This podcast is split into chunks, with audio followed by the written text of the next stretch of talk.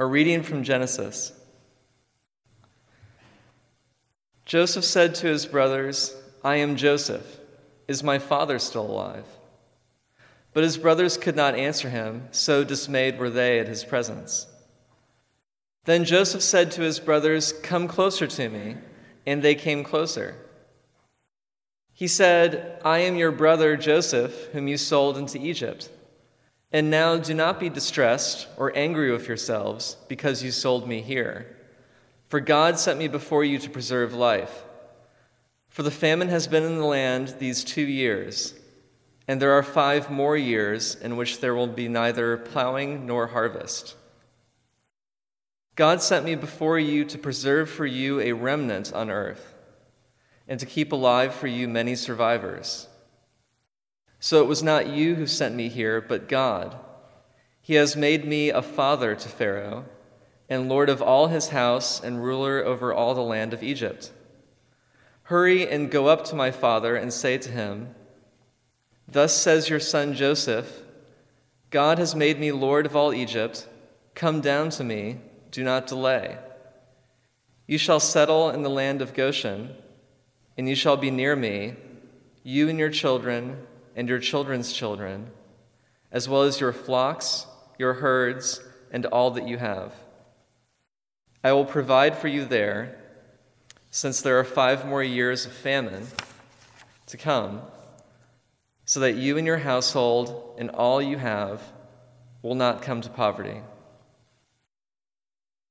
The word of the Lord.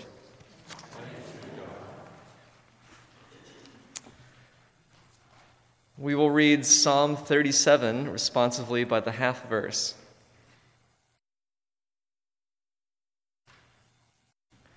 Do not fret yourself because of evildoers,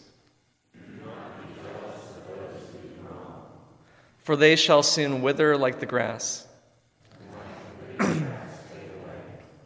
Put your trust in the Lord and do good. Take delight in the Lord. Commit your way to the Lord. Put your trust in the Lord. The Lord will make your righteousness as clear as the light. Be still before the Lord. Do not fret yourself over the one who prospers Refrain from anger, leave rage alone. For evildoers shall be cut off.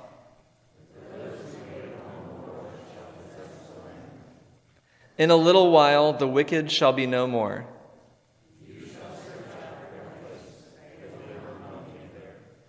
But the lowly shall possess the land.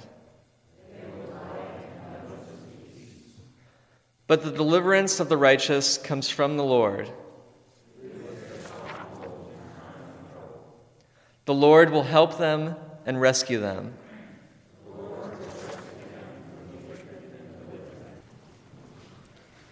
This is a reading from 1 Corinthians.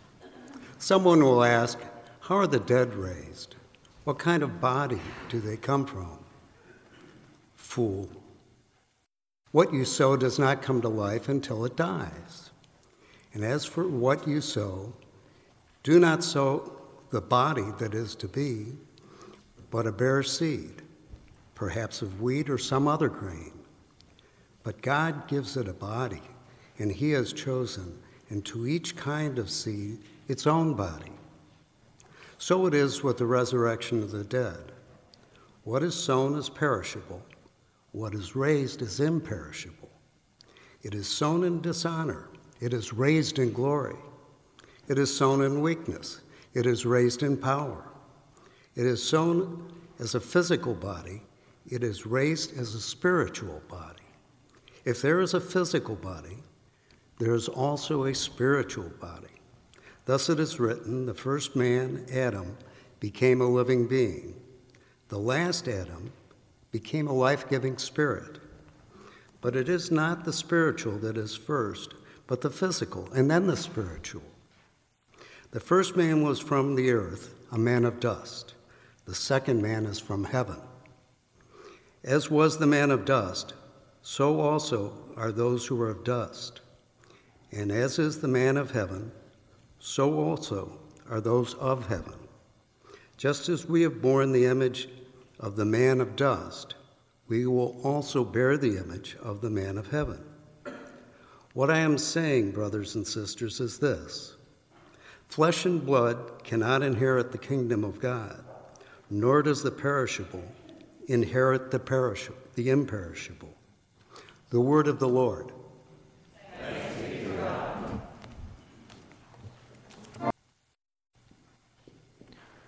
The Holy Gospel of our Lord Jesus Christ according to Luke. Jesus said, I say to you that listen, love your enemies, do good to those who hate you, bless those who curse you, pray for those who abuse you. If anyone strikes you on the cheek, offer the other also. And from anyone who takes away your coat, do not withhold even your shirt. Give to everyone who begs from you, and if anyone takes away your goods, do not ask for them again. Do to others as you would have them do to you. If you love those who love you, what credit is that to you? For even sinners love those who love them. If you do good to those who do good to you, what credit is that to you? For even sinners do the same. If you lend to those from whom you hope to receive, what credit is that to you?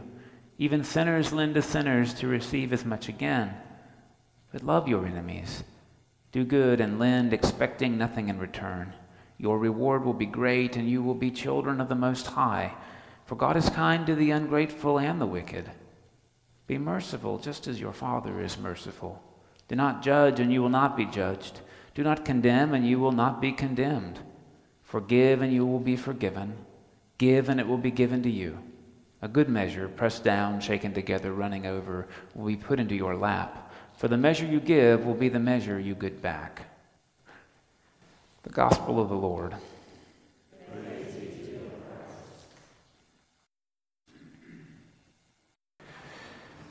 We get to hear the very end of the Joseph story, and if you don't mind, I'd like to tell you Reader's Digest version of the whole bit.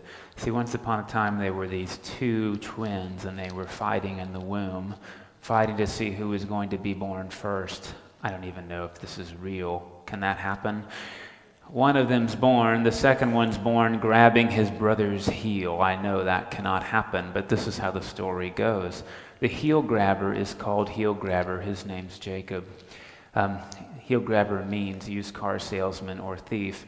And so the rest of his life, he does not win the fight in the womb. He tries to be the firstborn, which I don't know if you've ever realized you cannot actually succeed at that when you're not born first. Um, he tries to steal the birthright from his brother Esau with some, well, soup.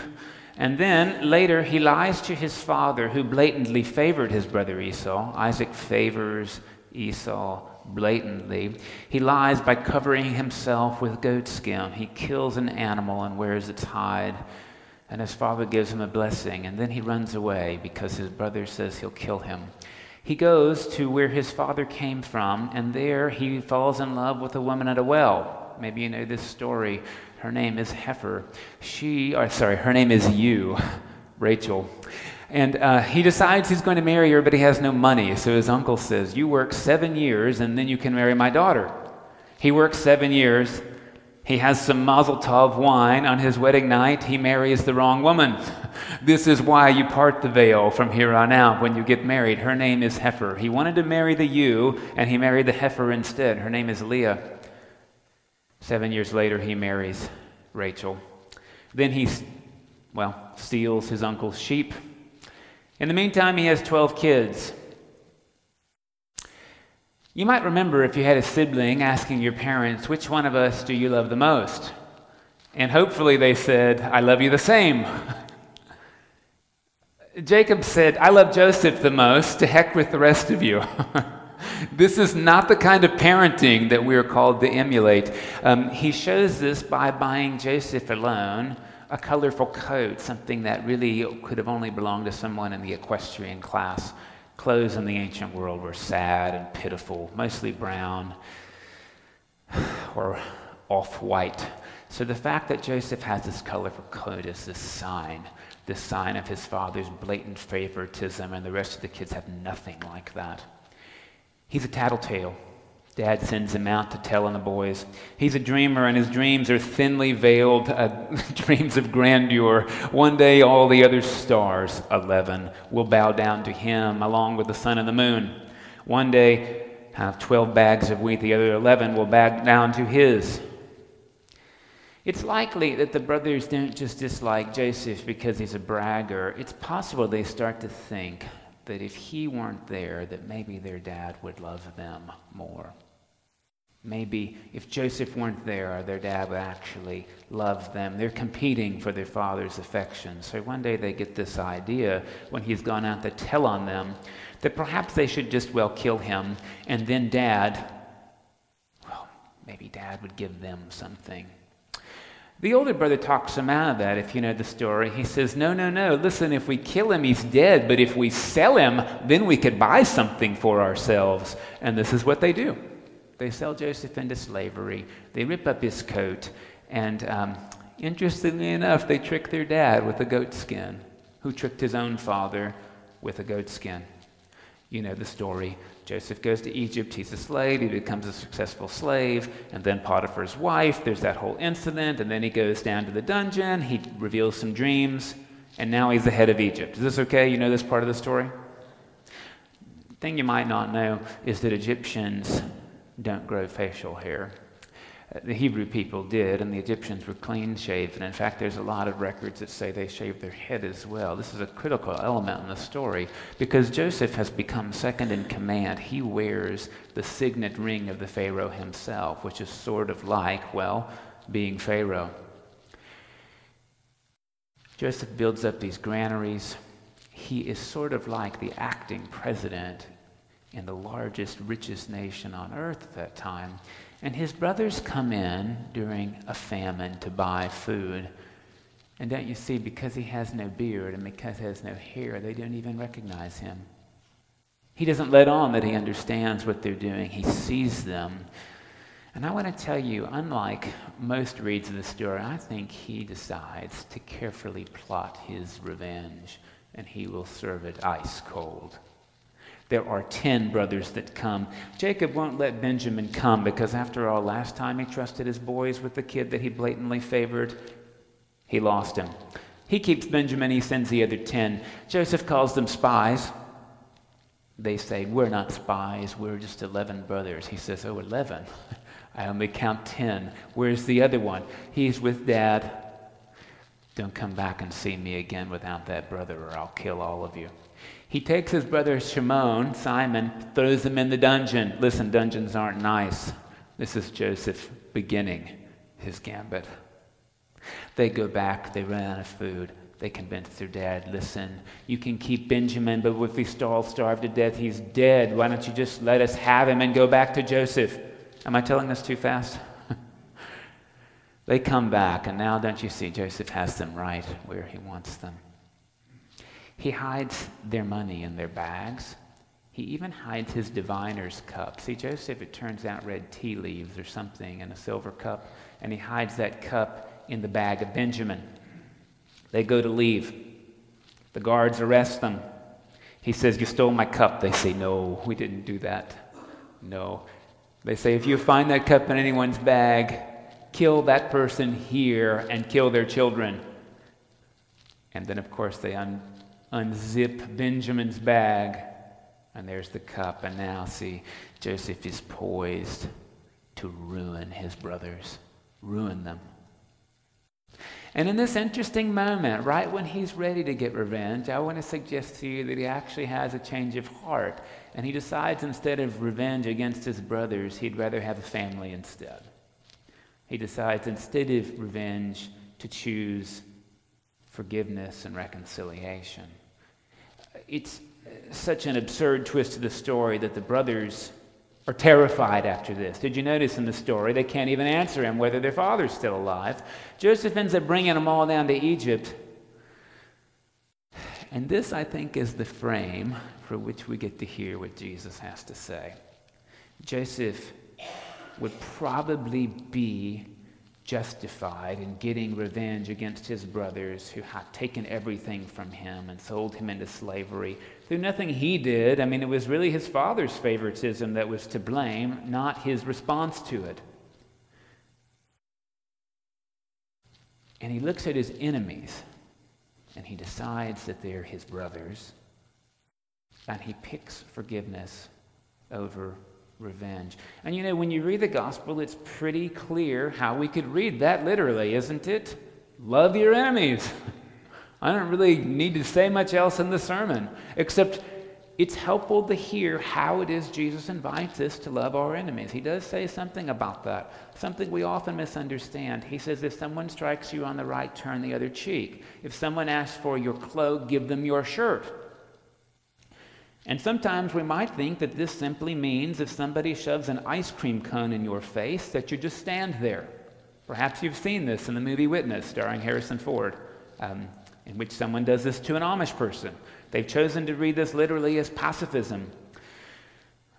There's a lot of research, though, that suggests Jesus is not actually advocating strict pacifism here. What he's doing is something called um, nonviolent resistance. I'm going to do the clothes first. It turns out in the ancient world that uh, taxes were pretty high, and that people, you know this if you know anything even about uh, mid century America, uh, you had to borrow money to buy seeds, so you were borrowing money against a crop you hadn't sown yet, and if you didn't, you couldn't have anything.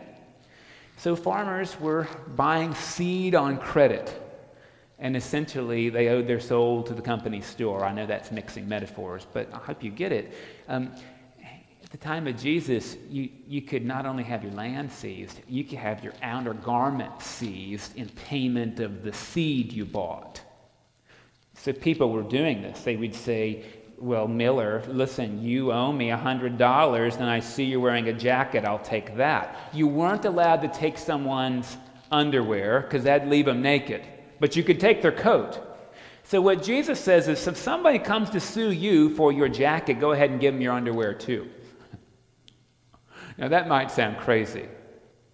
It's a little crazy, isn't it? Um, you, all this happens in public in court. So, you imagine somebody saying, Fine, here's my underwear in court. Now, you're standing there naked. But the people watching are probably going to look disfavorably on the collector at that point. You know, I mean, after all, they've, well, they've made you naked in public. There you are, they're sending you away naked. A lot of scholarship suggests that Jesus is advocating actually changing who's in control at this point, right?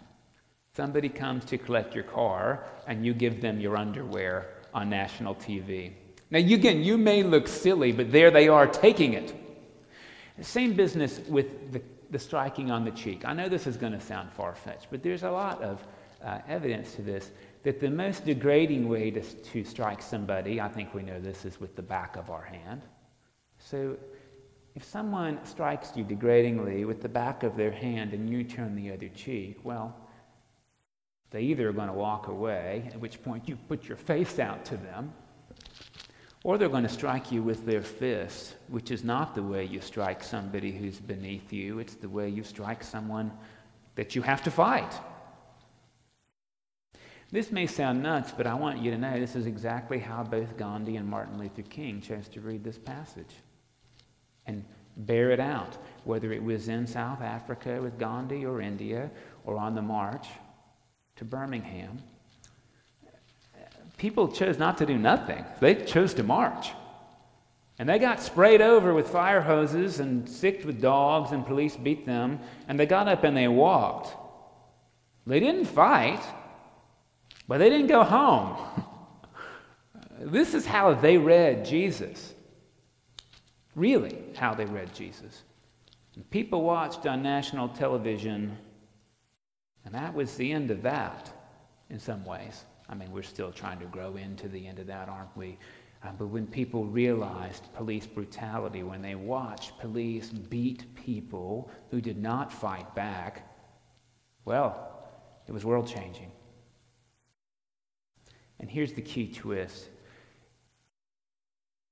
Jesus doesn't say to fight oppression this way because he's effective. he says to do it this way and to do it not so you can be in control, but so that you can love your enemy. And if you read Martin Luther King and you read Gandhi, that's what they say at every turn. They loved those police officers that were beating them because they were convinced that they didn't know what they were doing. Joseph decides to love his family. We don't know why. Maybe it's just based on the decision that some family is better than none. Maybe Joseph decides that, hey, they got angry and they weren't even thinking about what they were doing, but these are my brothers after all. The only brothers I have, maybe not the ones I would have picked. I might have picked a different one myself, but we don't get to pick, do we? we get to choose to love who God's given us as our family. And I think that's the gospel that's before us. Now, one slight last word here. I doubt that you need to go on a march in your home when something's not going right. A march from your front door to your back. I doubt you need to do that. But I do think sometimes we decide to stand up for ourselves or to stand up for somebody else in a way, frankly, that's not loving at all. We choose to do it in a way that's punitive or humiliating instead of hoping, hoping that resisting that joke that demeaned our wife or our mother or our daughter might actually bring the person who said it into a future with her. And what if our resistance was based not on getting even with our enemy, but on reconciling members of God's family together?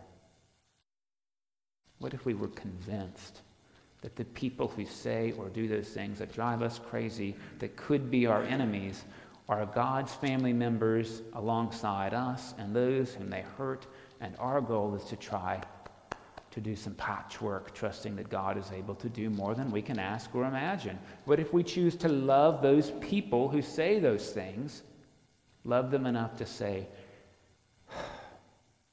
I want a future with you because, after all, we're members of God's family.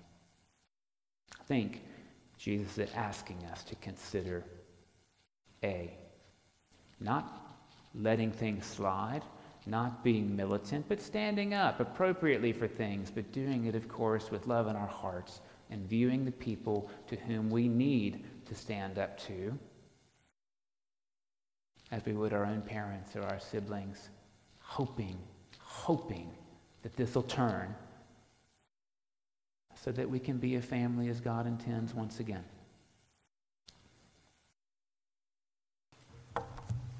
In the name of the Father, the Son, and the Holy Spirit. Amen.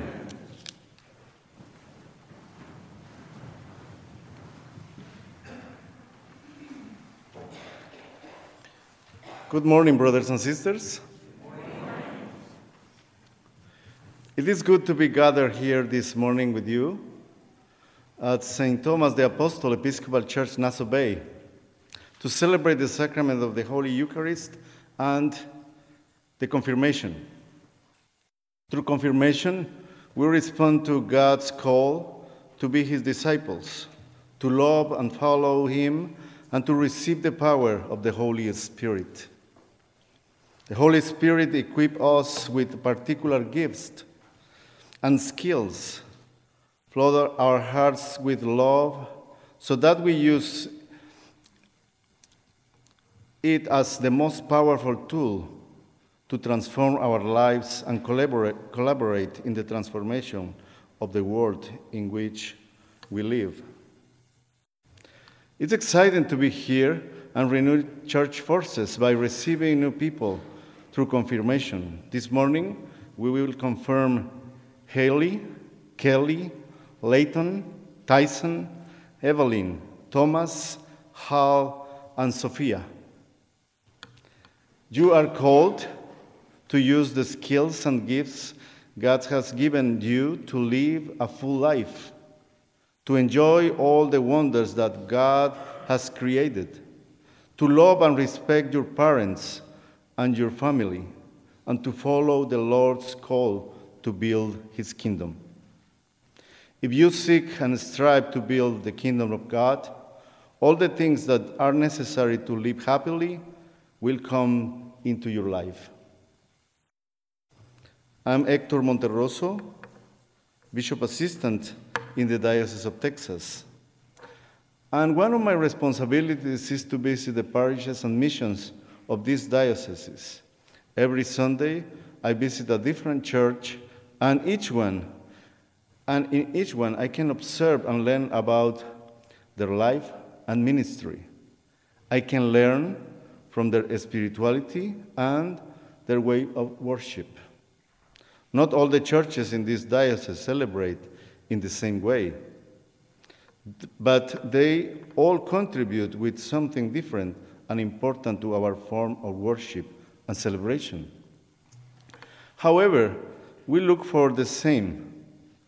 Thank God for all His blessings, celebrate our joys, ask forgiveness for our faults, and feel strengthened by forgiveness and reconciliation.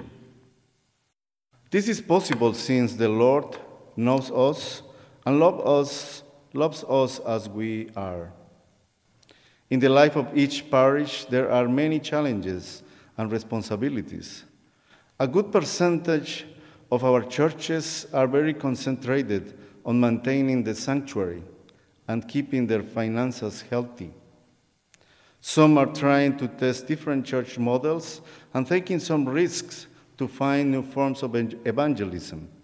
Other churches are trying to reorganize and recreate a vision of work and a development for the next few years. In this process of reorganization, one of the most important steps is to establish a clear vision of where they are led and what steps or actions are needed to achieve this vision. A question that churches should ask themselves to establish their vision is what are we offering to the community in which we are located or where we serve that the world cannot give them? What are we offering to the community in which we are located or where we serve that the world cannot give them? I think that is a very important question. We have a lot of competition in this world. And the time when the churches and our buildings, we open the doors and the people are waiting to go in, is not anymore. And we need to change and we need to have a clear vision to invite people uh, to go and to live a different life. This morning in the Gospel of St. Luke, Jesus gives us a key to answer to answering this question. Jesus said, I said to you, I said to you that listen, love your enemies, do good to those who hate you, bless those who curse you, pray for those who abuse you. Do to others as you would have them to do you. Jesus always has something important to say to us, but he does not just say something. Rather, he challenges us to act in a different way. He invites us to think and act with values other than the world teaches us. The right perspective is not revenge or hate, it is forgiveness that brings us to reconciliation. Both forgiveness and reconciliation are possible when we trust in God's powerful love.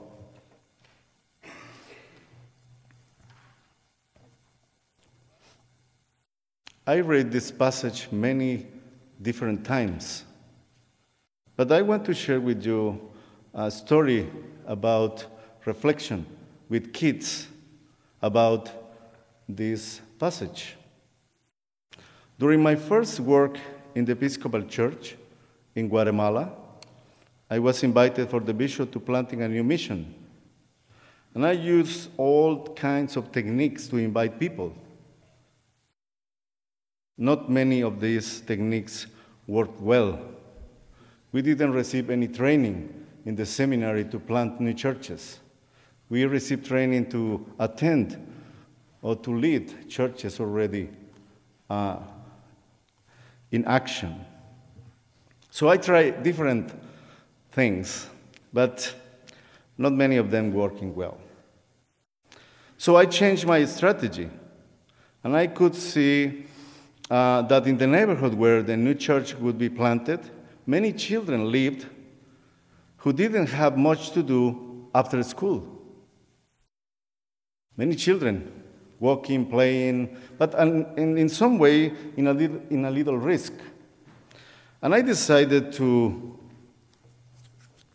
stop doing my techniques, and I went to uh, the place they, they, they play, and I invited some of them to play a new sport.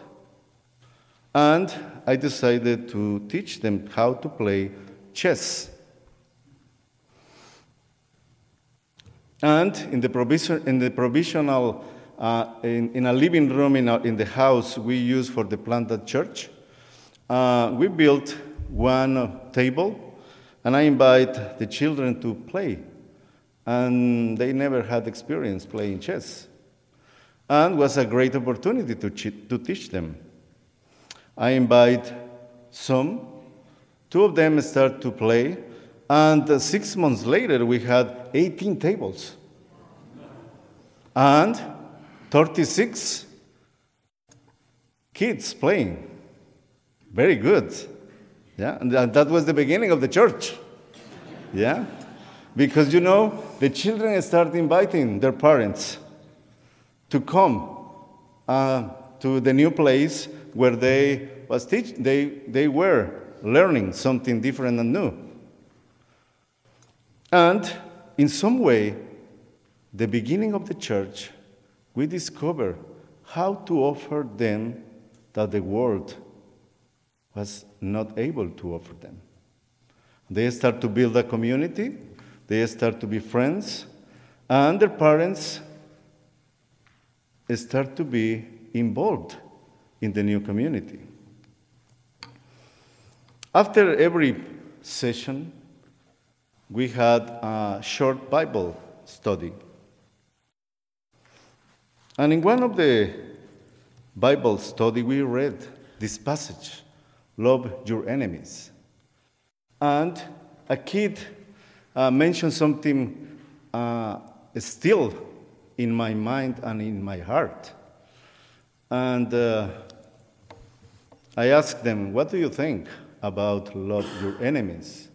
And how you can make a connection with the sport you are learning, chess. And one of them said, Hmm, I, have, I, I want to say something. And he said, I love this game because it's a lot of strategies and it's all about to kill the king. uh, I said, maybe I am not teaching well, yeah, because that is not the, the way I want to, to you to think. But he said, but that was not his teaching, his understand. He said, I love this game because it's about kill the king. But you know, in the end of the game, it's necessary to count all the pieces. It's necessary to count all the pieces. And we need to count the knights, the bishops, the pawns, the rooks, the queen, and the king. We need to count, and after that, we need to put all of them in the same box 18 whites, 18 blacks in the same box. And they need to be together until the next game. Mm-hmm. Wow. That was his, his lesson about the connection between the game and the passage. Love your enemies. We can fight, we can have a hard discussion, but at the end of the day, we need to be in the same place and be together until the, ne- the next session. I don't know where he got that explanation. I'm trying to, I'm trying to believe came from me, but I'm not sure. The only thing I'm sure is in, our, in the deep of our hearts, always reconciliation is a word, it's a value, it's part of our life. The church is called to proclaim by word and testimony that the love of God is an endless source of forgiveness and is the most valuable treasure we can offer. Love is the way to reconciliation, and it is the only route to peace. Our sanctuaries must be places free of hate and discrimination. If the community where we are located can clearly identify this in our churches, then we are offering something that the world cannot offer them. Desmond Tutu, Anglican Archbishop and Nobel Peace Prize, declared that hate has no place in the house of God. No one should be excluded, excluded from our love. Our compassion or our concern for their race or gender, their faith or their ethnic origin, or their sexual orienti- orientation. Here is the question again What are we offering to the community in which we are located or where we serve that the world cannot give them?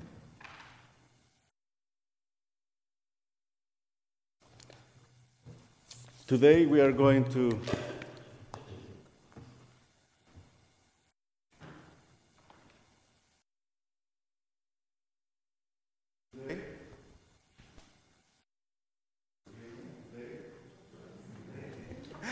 Today we are going to confirm uh, young people and their families, parents, and uh, it's a good opportunity always to feel we are part of the body of Christ. Sometimes in our congregations we, we feel and we think and we work as small congregations, not as a part of body of Christ. But through confirmation, through the Holy Spirit promises, we are connected with more people doing the same ministry, worshiping together. You know, when I came here, um, a person asked me a question. And that person said, Bishop, I have a question. I want to know when we are going to be 25,000 members in my, church, in my church. Because we are 65, he said. We are 65 in my congregation, but I want to know when we are going to, to be or to have 25,000, like one of the churches in Houston, he said. Yeah? Hmm, and I said, 25,000? And you say 65? He said, Yes. Okay. Let me explain a little bit. You know, the average attendance in the Episcopal churches in the United States is 60. If you are 65, you are not too bad, yeah? It's not to be happy, but you are more than the average. In all churches in the Episcopal Church in the United States, our average attendance is 60. And sometimes we think we are 60. but we are more than 60. And he asked me that question when we are going to have to be 25,000. And I said, you know, hmm, just in Houston area and Galveston, this morning, we are more than 25,000. But not all are congreg- congregated here. Not all are gathered in the same building, but with the same spirit. In the Diocese of Texas, we finished our diocesan council. We had 900 delegates attending this weekend, representing 75,000 members in the Episcopal Church, Diocese of Texas. 25,000? We are more than 25,000. Yeah, just in the Diocese of Texas, we are 75,000. And we are not the, the largest Episcopal diocese in the Episcopal Church. Do you know what is that diocese? What do you think? We are the third in numbers. The number one is Haiti. Yeah, you can imagine. Haiti is part of the Episcopal Church, and they have 90,000. 90,000 uh, active members. We have a 75,000, and we are going to get there.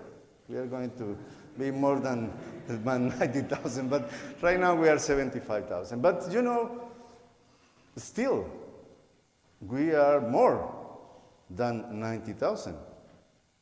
If we make a connection with more churches in the Episcopal Church, like the Diocese of West Texas, Dallas, or all the dioceses in the Episcopal Church, we have 113 dioceses. And we can count almost 2 million. That means this morning, if everybody, if everyone get up early and went to the church, we are gathered around 2 million. But we have more. If we make a connection with people in Central, Central and South America, we can count one more million. And we can go further and we can make a connection with people in Nigeria. Almost 15 million members in Nigeria. Or the Church of England, 25 million. We are around 85 million members of the Anglican Communion. Today you are going to receive your number. You know, when I moved here as bishop from a different jurisdiction in Central America, I get a number. My number in Central America, I was the number two in the history.